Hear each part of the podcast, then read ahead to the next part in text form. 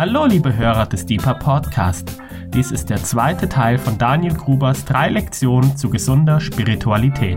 Wir wünschen viel Freude beim Hören und Gottes reichen Segen.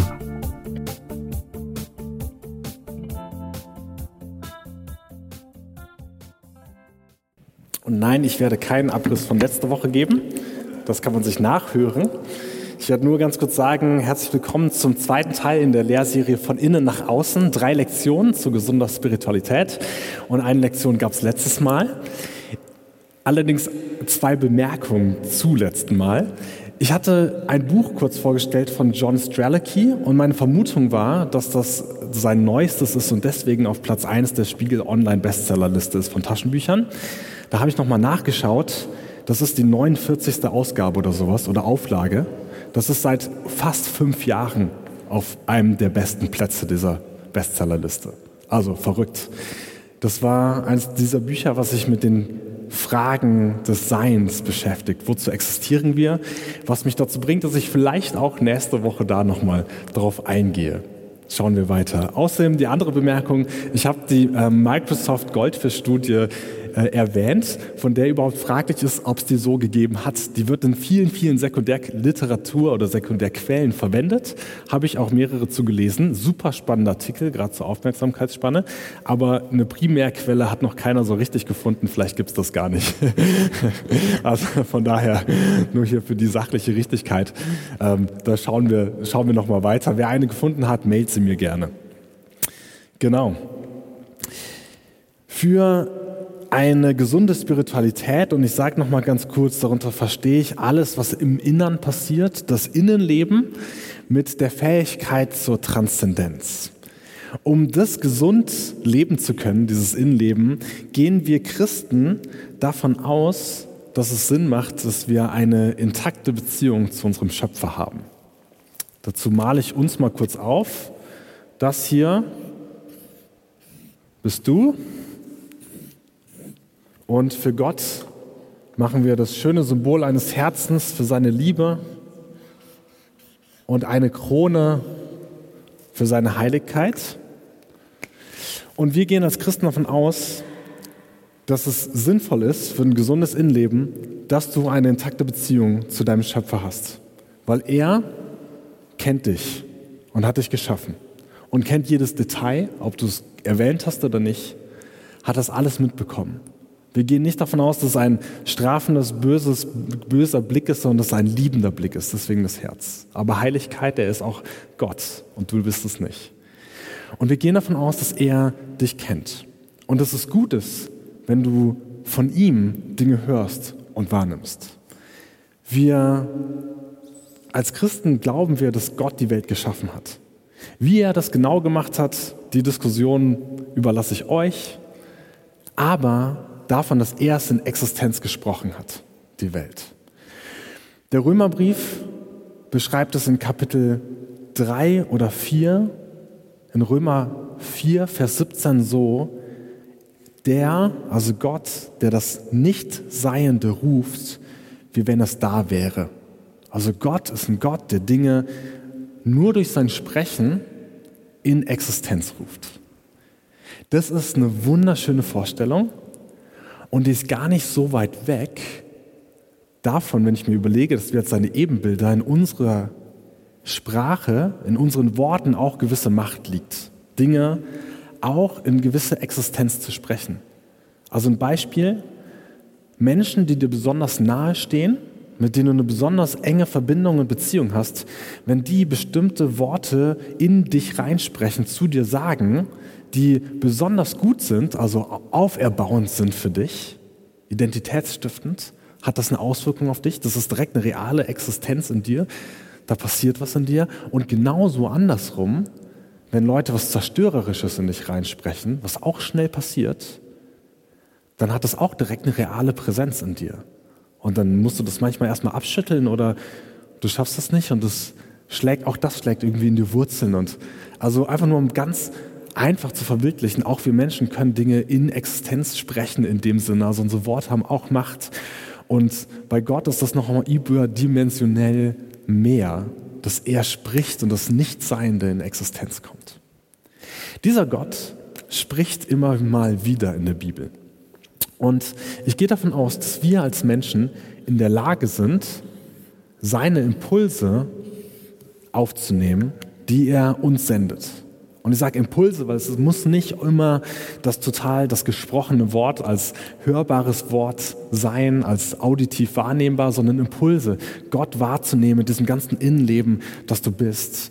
Und du bist wahrscheinlich in der Lage, auf ganz vielen verschiedenen Frequenzen Gott auch wahrzunehmen, auf den verschiedenen Ebenen.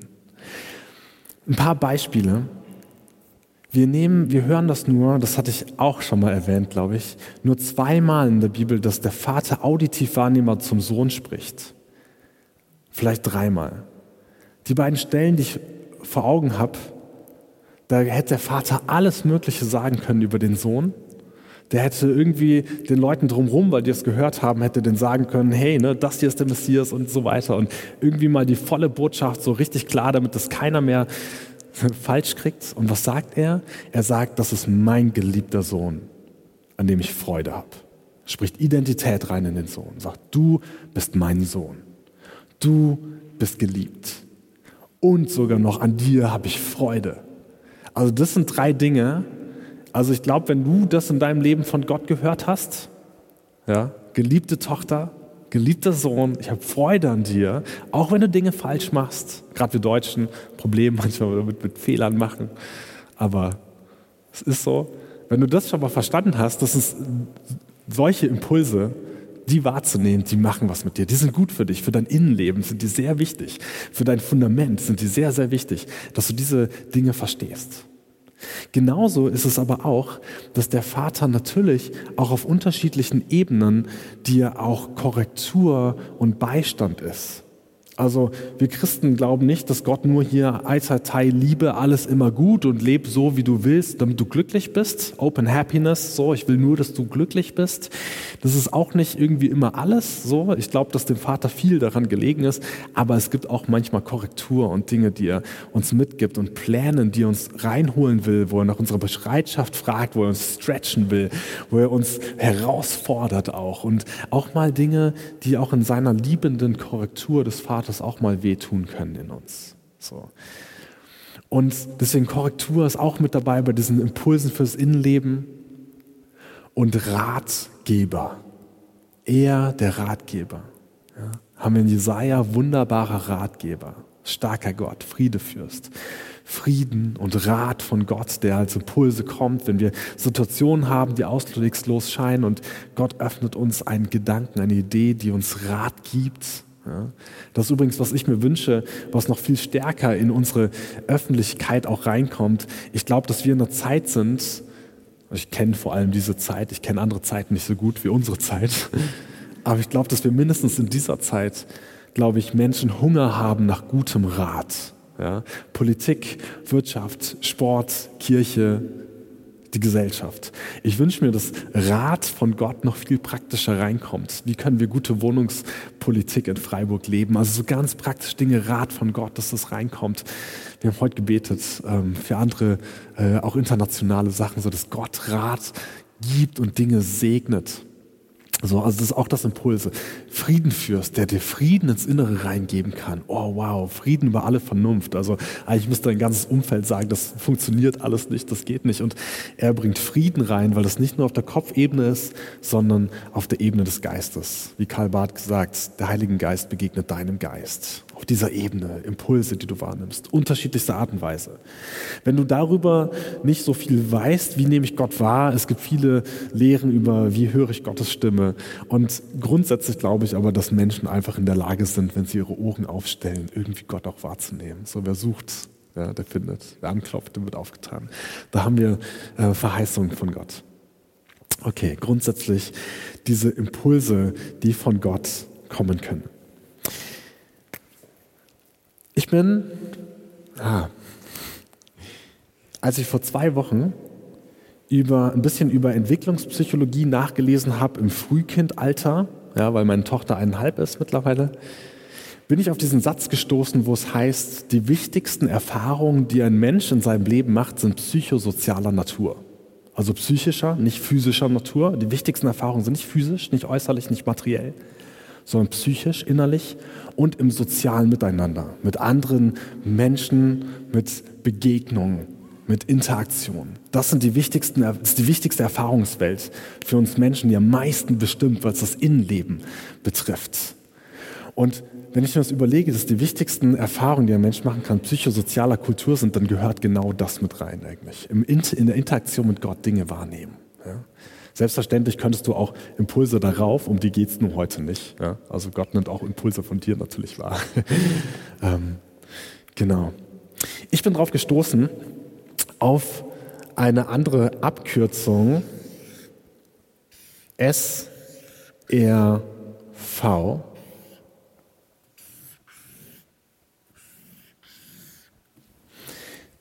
die dafür steht für das Signal-Rausch-Verhältnis.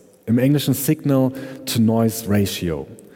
Ich kenne mich nicht so genau aus mit der ganzen Sache, aber ich fand es sehr interessant weil es geht grundsätzlich darum, um einen, ein Parameter, was beschreibt, ob Signale in den Störgeräuschen gut rauszuhören ist oder nicht. In der englischen Wikipedia heißt es Signal-to-Noise Ratio is a measure used in science and engineering that compares the level of a desired signal to the level of background noise. Und ich mag, dass dieses desired signal ein verlangtes Signal. Etwas, was man hören will. Also einfach nur eine Abkürzung. Ich, mehr weiß ich nicht darüber, in welchen Kontexten genau. Ja, so, aber dieses, dass ein Signal durchdringt, dass ein bestimmtes Signal zu hören ist zwischen vielen anderen Signalen. Also ich wünsche mir, dass wir Gottes Signal hören, auch zwischen anderen Dingen. Und dass wir als Menschen, als Christen in der Lage sind, im Alltag unser Innenleben ausgerichtet auf, wie so eine Satellitenschüssel ausgerichtet auf das Signal Gottes, das Hören. Und mein Wunsch oder mein Traum wäre ja eigentlich, dass das Menschen, egal in welchem Kontext, schaffen, dieses Signal kontinuierlich zu empfangen. Egal, ob du Vollzeitlehrerin bist und den ganzen Tag stressige Achtklässler um dich rumhüpfen hast, dass du in der Lage bist, das zu hören. Weil ich gehe davon aus, nicht ich gehe davon aus, ich sehe, nicht alle Menschen haben das Privileg, dass sie mehrere Stunden am Tag im Gebetsraum in Freiburg hocken. Kommt gern vorbei, probiert's aus und genießt eure Stunden, die ihr da seid. Aber dieses Privileg haben nicht alle. Also wenn mich Leute fragen und sagen, hey, ist das nicht ein bisschen hochgegriffen? Also du arbeitest im Gebetshaus, natürlich bist du irgendwie nah dran an Gott, ähm, was übrigens nicht immer der Fall sein muss, weil das Innenleben kann trotzdem manchmal auch sich entkoppeln irgendwie von diesem Signal. Aber dann sagen andere, wie soll das in meinem Alltag gehen? Ich arbeite Vollzeit als Ingenieur und ich habe tausend andere Sachen, ganz andere Kulturen und so weiter um mich herum. Wie funktioniert das? Und denke ich mir so, hey, das muss doch möglich sein, dass du dieses Signal empfängst, auch wenn du nicht nur die ganze Zeit im Gebetsraum hockst. Darüber habe ich mir Gedanken gemacht und kam so auf dieses Signal-Rausch-Verhältnis. Und hier merke ich, ich glaube, dass es weniger um eine äußere Stille geht, um das Signal wahrzunehmen, als mehr um eine innere Stille. Und ich stelle mir das so vor, dass in unser Leben andere massive Störgeräusche, also andere Signale reinkommen, die auch unsere Aufmerksamkeit wollen, unser Gehör bekommen und so weiter. Das sieht ganz schön wild aus. Dabei waren das jetzt nur zwei andere Wellen, die damit reinkamen, ja, von rechts und links. Dass da auch andere Störgeräusche reinkommen in unser Leben und die natürlich auch auf unsere Ohren schallen. Und jetzt mal, um so richtig schön biblisch zu sein da drin, was für Störsignale es zum Beispiel gibt in unserem Alltag, bin ich in dieser berühmten ähm, in diesem berühmten Gleichnis vom vielfältigen Acker von Jesus darauf gestoßen, wo er sagt, die Worte, die Gott spricht, ja, also die Impulse, die von Gott kommen, die sind wie, eine, wie Saatgut, was ausgesät wird und dann gibt es verschiedene Ackerböden, die das unterschiedlich aufnehmen. Meist kommt auf den Weg und ist direkt weg und so weiter. Und dann gibt es einen Ackerboden, den beschreibt er damit, dass, also da wird es erstickt. Ich glaube, es sind die Dornen, die das Wort Gottes, die Impulse ersticken, also Störgeräusche, die da kommen, wodurch das gar nicht irgendwie landen kann, dieses Wort. Und da sagt er, das ist die Sorge der Zeit und es ist der Betrug des Reichtums. Zwei Störgeräusche zum Beispiel. Sorge und Reichtum. Betrug des Reichtums. Reichtum selber ist es eigentlich nicht. Ja? Und das finde ich super spannend, wenn du dir als Mensch Sorgen machst, zum Beispiel viel in deinem Leben. Also das finde ich, ich finde es interessant, weil es gibt noch manche Dinge, die in unser Leben reinkommen, die uns näher zu Gott hinbringen. Also wenn du Leid erfährst in deinem Leben, das hat spannenderweise oft die katalysierende Wirkung, dass es dich eher näher an Gott ranbringt, weil du diese starken Sinnfragen mehr fragst. Und Leid ist in der Lage, dich eher ranzubringen und andere Geräusche aus, also leiser werden zu lassen, weil du denkst, oh, das, das zählt nicht ganz so viel. Sorge hingegen scheint, und das ist jetzt nur eine These, ja, Sorge hingegen scheint etwas zu sein, was uns eher auch ein Geräusch auf den Ohren sein kann, was uns dieses Signal von Gott verloren werden, wodurch uns das Signal verloren gehen kann. Das heißt, diese Sorge, die dich zurückwirft auf deine Unfähigkeit zum Beispiel, auf dein Können und so weiter und dich damit ein bisschen allein lässt, statt auf Gottes Fähigkeiten zu blicken. Ja, also es ist irgendwie in der Lage, das einzudämmen. Natürlich ist mir bewusst, Gott kann auch deine Sorge benutzen, dass du dich ihm mehr öffnest, aber es scheint was zu sein, was ein Störsignal ist. Genauso der Betrug des Reichtums. Du kriegst ein falsches Sicherheitsgefühl ja, von der Realität und der Welt und der Reichtum an sich und der Überfluss des Lebens, in dem wir uns mit großen Teilen in diese, diesem Land irgendwie beschäftigen, der ist auch ein Störgeräusch, durch das du dieses Signal nicht so stark wahrnimmst. So zwei Beispiele irgendwie, die das sind. Natürlich, das sind jetzt irgendwie sehr übergeordnet, so auf der Metaebene, ja, so ah, Sorge, Betrug von Reichtum und so. Natürlich gibt es auch ganz andere praktische Störsignale irgendwie. Ja? Also da ist einfach irgendwie ähm, ein guter Freund in Not, der braucht was und ja, zack, und dann hast du, ist deine Aufmerksamkeit woanders und so weiter. Also es gibt da andere, andere Signale. Und jetzt ist für mich also die Frage, wie schaffe ich es in diesem Ganzen, dieses Signal von Gott weiter beizubehalten? Und was soll ich machen, weil diese Signale, die kommen auf jeden Fall in mein Leben rein. Und wie kriege ich das also hin? Und brauche ich diese Zeit der Stille ständig oder wie mache ich das? Und dann bin ich auf was gestoßen, dass ich das Gefühl habe, es ist gar nicht, es sind nicht nur wir, die wir Gottes Signale hören wollen, sondern es ist vor allem auch Gott ein Anliegen, dass wir ihn hören sondern es ist auch eine Sache, an der Gott Interesse hat. Es ist nicht nur so. Und das ist was unglaublich Wunderschönes vom, von der christlichen Theologie, vom christlichen Glauben. Es ist nicht nur so, dass wir das wollen, sondern es ist auch so, dass er ein starkes Interesse darin hat, dass wir ihn hören und mitbekommen. Das ist eine der wirklichen Besonderheiten meiner Meinung nach ja, von unserem Gott, dass er schon von Anfang an, er hat nicht nur den Menschen geschaffen, sondern er geht ihm nach. Die Frage, wo bist du, kennt ihr, die habe ich auch schon mal ausgearbeitet. Ja. So, er fragt nach dem Menschen, wo er ist, weil er will diesen Kontakt haben. Er schickt sogar Jesus hin auf diese Welt. Also er kommt selber, um zu suchen, ja, um den Menschen zu suchen, um diese Verbindung, das Signal irgendwie wieder herzustellen. Also ich sehe, Gott ist in dieser, hat ein ganz starkes Interesse, dass wir dieses Signal hören. Und ich habe zwei Dinge entdeckt, die er manchmal tut. Und das ist jetzt so Sensibilisierung, dass du vielleicht in einem einen oder anderen dich manchmal bewegst.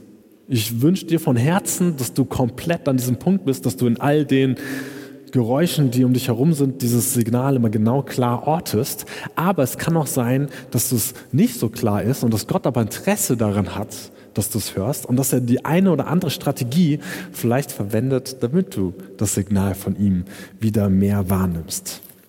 Wir starten damit in natürlich Hosea, einem meiner Lieblingsbücher, wie ihr wisst. Und Hosea ist eine Zeit, in der sie wirklich richtig, richtig viel hatten. Also sie hatten Überfluss ja, an Korn und Most und Gold und so weiter. Denen ging es anscheinend wirtschaftlich gut. Ja. Und Amos ist ein äh, Zeit, also ein Kollege von ihm in der gleichen Zeit, also ist eine Überschneidung dabei. Und das ist so spannend, wie es diesem Volk gut geht. Und da kommen Aussagen drin, Hosea 2, Vers 10, wo es zum Beispiel heißt, aber sie erkannten nicht, dass ich es war, der ihr das Korn und den Most und das Öl gab und dass ich, Gott, ihr das Silber vermehrt und das Gold. Also Gott gibt dem Volk Korn und Most, ja, also das ist so hey und Wein und Essen und Dinge im Überfluss, dass sie gut leben können und das Volk erkennt es nicht.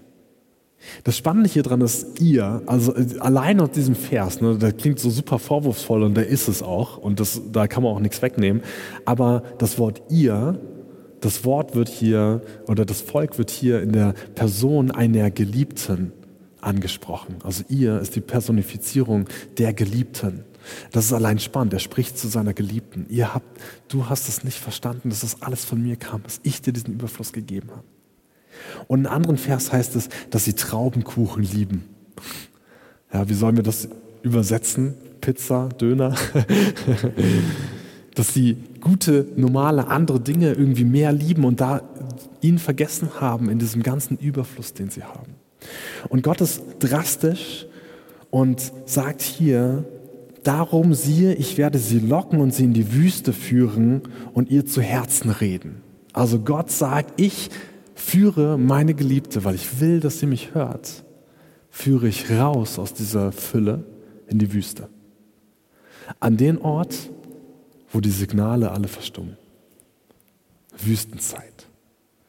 Und da kann ich ihr, meiner Geliebten, zu Herzen sprechen.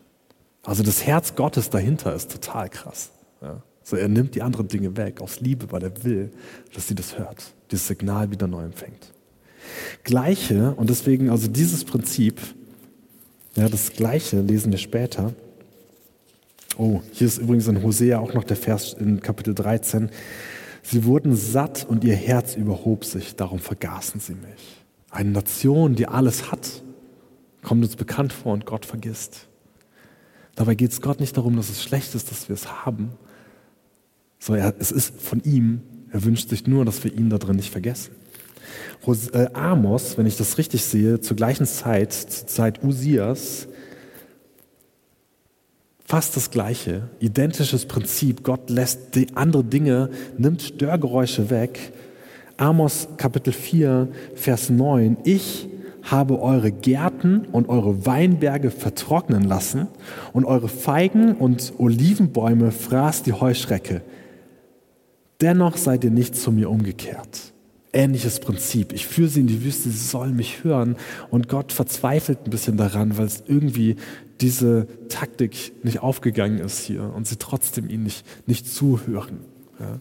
Hosea benutzt herzzerreißende Worte für das Herz Gottes dabei.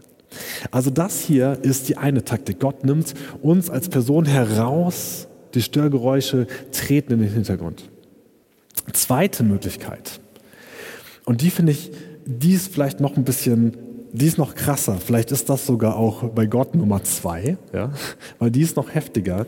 Und ich weiß nicht ganz genau, ob das vielleicht ähm, ein wenig deine Theologie auch sprengt. Und zwar verwendet Hosea das Bild, oder Gott verwendet es eigentlich von sich selber, von einem Löwen, der mit seiner Pranke ausschlägt und sein Volk verwundet, eine tiefe Wunde reißt. Keine Ahnung, ob das in deine Theologie reinpasst, dass Gott ausschlägt und so eine richtig triefende Wunde reißt. Wie heißt das? Denn ich bin wie ein Löwe für Ephraim und wie ein junger Löwe für das Haus Juda. Ich, ich zerreiße und gehe davon. Ich trage weg und niemand rettet. Das ist heftig. Hier bei diesem Bild geht es nicht darum, dass die Störsignale verschwinden, sondern hier ist noch drastischer und das Signal von Gott verschwindet. Und dann ist die Frage, ob du in deinem Tumult des Lebens spürst, da war doch was, ich habe da doch irgendwas gehört, da war was Lebenspendendes rein, da, irgendwas ist, so äh, spürst du das, ja, so. Das ist eine drastische Maßnahme und Hosea erkennt das Bild und seine sofortige Reaktion darauf ist, kommt und lasst uns zum Herrn umkehren, denn er hat, und das ist, also Hosea ist sich dessen bewusst an dieser Stelle, er hat zerrissen, er wird uns auch heilen. Er hat geschlagen, er wird uns auch verbinden. Unglaublich starke Worte, abgesehen davon, dass dieser Parallelismus ein Traum ist. Ja, Richtig starke Worte. Er hat uns zerrissen. Lasst uns zurückgehen zu ihm. Lasst uns ihn suchen, weil Gott hat sich selber entzogen. Gott ist selber rausgegangen aus der Situation, weil wir ihn gar nicht mehr wahrgenommen haben. Und das Schöne ist, es gibt eine Parallele hierzu, zu dieser Taktik, dass er das eigene Signal rauszieht ganz, damit wir uns neu auf die Suche machen nach diesem Signal. Gibt es eine Parallele in einer ganz anderen Gattung, und zwar im Hohelied. Das hohe Lied, ja, also ein Liebeslied zwischen König und seiner Geliebten, da gibt es zwei Stellen, in denen der Geliebte das Gleiche macht. Er entzieht sich selber. Kapitel 3, Vers 1. Auf meinem Lager zur Nachtzeit suchte ich ihn, sagt die Geliebte. Ihn, den meine Seele liebt. Ich suchte ihn und ich fand ihn nicht. Er hat sich entzogen. Das ist manchmal für mich ein echtes Geheimnis, warum Gott sich entzieht. Und es scheint zu sein, als wäre es in diesem Fall genauso wie in Hosea, dass er meint, ich kann das mit, ich kann das irgendwie machen mit ihnen, weil es ist eine Möglichkeit, dass wir wieder eng zusammenfinden. Wie eine Beziehungstherapie ein bisschen vielleicht. Dem anderen wird klar, er vermisst mich wirklich. Ja. So, und die, Liebe wird letztendlich dadurch sogar stärker. Ich traue Gott zu, dass er sogar weiß, wann und mit wem und in welchen Phasen er sowas machen kann mit uns. Aber das ist hart für die Geliebte hier. Ein bisschen später in Kapitel 6 das gleiche nochmal. Ich öffnete meinen Geliebten, aber mein Geliebter hatte sich abgewandt. Ich suchte ihn, doch ich fand ihn nicht. Ich rief ihn, doch er antwortete mir nicht. Krass. Er hat sich selber rausgenommen, das Signal rausgezogen. Und sie läuft ihm hinterher ja, und hat eine unschöne Zeit sogar dabei, ihn zu suchen, muss man ehrlich sagen. Aber diese Liebe dieses Paares wird noch stärker. Hosea und Hohelied, natürlich gleiche Analogie, die Geliebte. Ja, so. Also das sind zwei Taktiken, die ich wahrnehme von Gott, die ich unglaublich spannend finde, von denen ich davon ausgehe, dass sie von Gott benutzt werden, weil er Lust hat, nicht Lust hat, er hat ein Verlangen danach, dass wir sein Signal wahrnehmen und seine Impulse wahrnehmen in unserem Innenleben. Und man muss natürlich sagen, ich glaube nicht, dass das die einzigen beiden Möglichkeiten sind. Es sind nur zwei Möglichkeiten, die ich gefunden habe, die ich heute hier präsentiere. Es gibt auch andere Möglichkeiten, wie Gott sich zeigen will. Aber das sind Möglichkeiten. So, ich habe das selber auch mal erlebt. Also ganz, ganz simpel. Ich war in der Schulzeit damals, äh, Abi-Zeit muss das gewesen sein oder so. Und ähm, und Gott hat auch ein paar Sachen mir entzogen, Dinge, die sonst mir wie von der Hand immer liefen, ohne dass ich irgendwas machen musste dafür. Und plötzlich Dinge reinkamen, wo ich gemerkt habe, irgendwas da ist, irgendwas ist da weg, ja, irgendwas fehlt da und mich das wirklich wieder zu ihm zurückgebracht hat. Ja, also so richtig sichtbar danach, dass dann wieder anders wurde. Ja, das war super, super spannend für mich. So, also dieses so, wo will Gott vielleicht was sagen? Und ich habe das selber gar nicht geblickt. Ja, in dem Fall war es meine Mutter, die gesagt hat, Daniel will vielleicht will Jesus dir was sagen. Ja, also es war vollkommen außer meiner Reichweite überhaupt darüber nachzudenken, dass Gott überhaupt sprechen will mit mir. Ja, so, aber richtige Wort zur richtigen Zeit und ja, er hat sich da selber irgendwie entzogen. Und da musste ich sehen, was ich da mache, weil sein Segen an einer Stelle plötzlich weg war und es war spürbar, dass der weg war. Ja, so. Und es war lebendbringend und ich bin Gott dankbar, ja, so, dass er das gemacht hat. So, mehr davon, wenn's, wann immer das nötig ist, irgendwie. Sage ich leichtfertig, weil das ist dann hart, wenn du drin bist. So. Und wir merken also, Gott liegt etwas darin, dass wir ihn hören.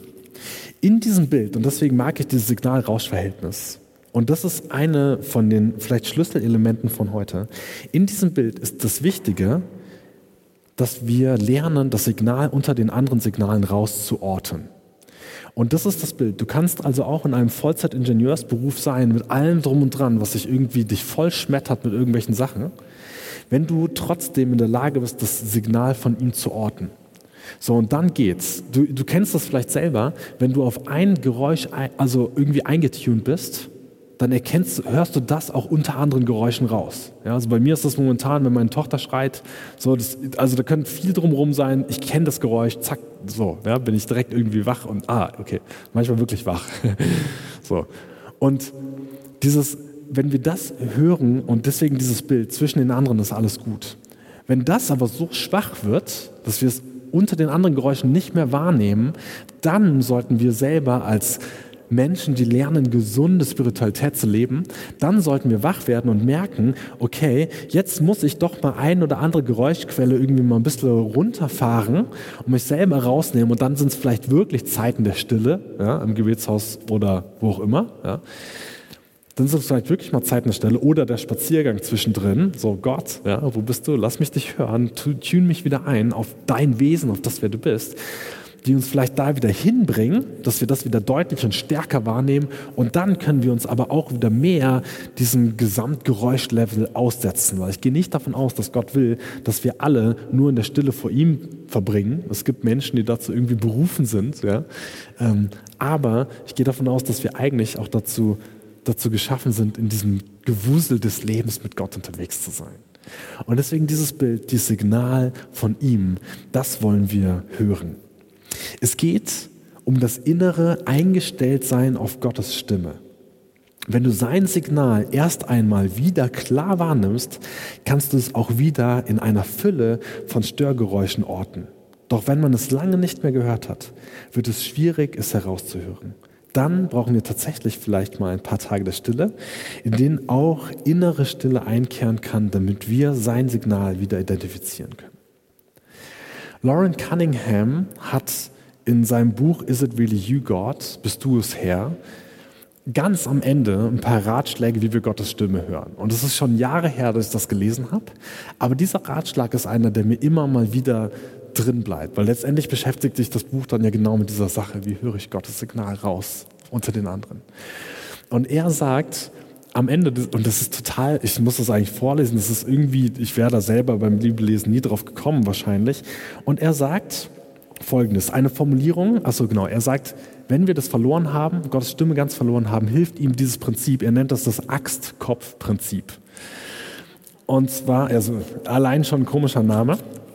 Und dann, ich habe selber äh, versucht zu übersetzen, eine Formulierung, die aus der Erzählung aus 2. Könige 6 herrührt. Wenn es so aussieht, als hättest du den Weg verloren, also das Signal verloren, dann kehre zurück zu dem Ort, an dem du weißt, dass du hier das letzte Mal Gottes scharfes, schneidiges Reden gehört hast und dann gehorche. Und das mag ein paar Monate und ein paar Jahre zurücklegen, ist egal. Kehr zurück dahin und versuch da das neu zu ordnen und von da aus neu zu gehen. Ein Prinzip, was mir immer wieder in den Kopf kommt. Und dazu muss ich auch noch als Abschlussbeispiel vielleicht sagen, ich war selber, als ich dieses Buch gelesen habe, gerade in einer Phase, wo die Störgeräusche drumherum auch alle so stark waren, dass ich das Signal nicht mehr gehört habe. Und das war in meinem Studium. Und das ist eigentlich spannend. Religionspädagogik habe ich ja studiert. Also viel mit Theologie und so weiter beschäftigt, viele gute Gespräche geführt, super Exegesen geschrieben und so weiter. Und trotzdem habe ich irgendwann gemerkt, ey, ganz ehrlich, das letzte Jahr die letzten eineinhalb Jahre habe ich kaum noch diese sanfte Stimme vom Heiligen Geist wahrgenommen, der mir direkt in Alltagssituationen Dinge reinspricht. Ja, so tu das, tu das, sag mal dem was, mach mal hier. So diese ganz einfache Leitung vom Heiligen Geist, die ich bis dahin relativ stark gewöhnt war, ist mir plötzlich aufgefallen, das ist wie weg gewesen über ein Jahr. Das habe ich nicht mehr erlebt. Und daraufhin so wusste ich aber, eine Sache, die mir Gott irgendwie mal reingeflüstert hatte, war dieses Lerne Jugend mit einer Mission ein bisschen kennen. Und ich so, ah, da konnte ich mich dran erinnern. Also habe ich die eine Freundin, die ich kannte, die einzige, von der ich wusste, die hat irgendwie sowas mal gemacht, angeschrieben, so, hey, ihr habt doch bestimmt irgendein gutes Buch, schickt mir das mal. Und dann war das tatsächlich das Buch.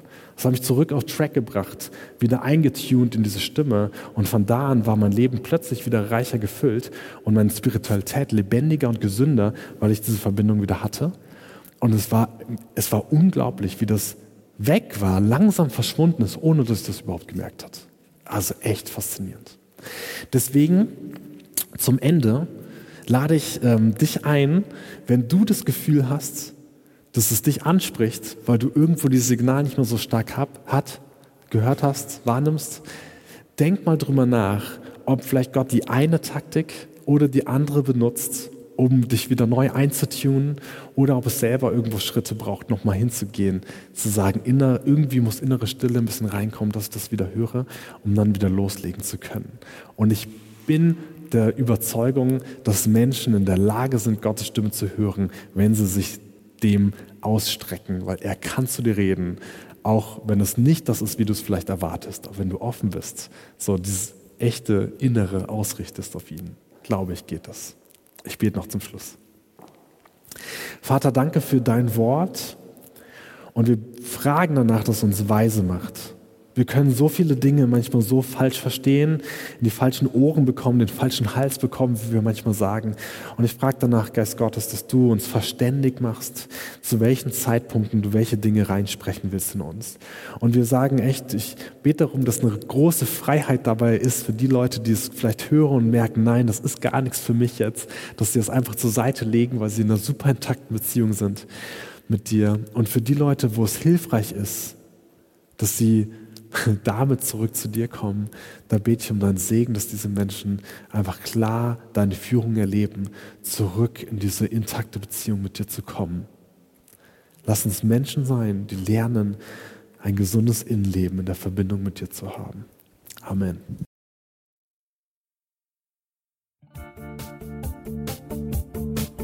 Liebe Hörer, wenn Sie noch weitere Abende aus unserer Deeper-Serie mit und nacherleben möchten, besuchen Sie uns einfach auf unserer Webseite www.gebetshaus-freiburg.de. Dort erfahren Sie auch, wie Sie uns finden können und wie Sie unsere Arbeit unterstützen können. Wir hoffen, Sie hatten viel Freude beim Hören und wünschen Ihnen noch Gottes reichen Segen.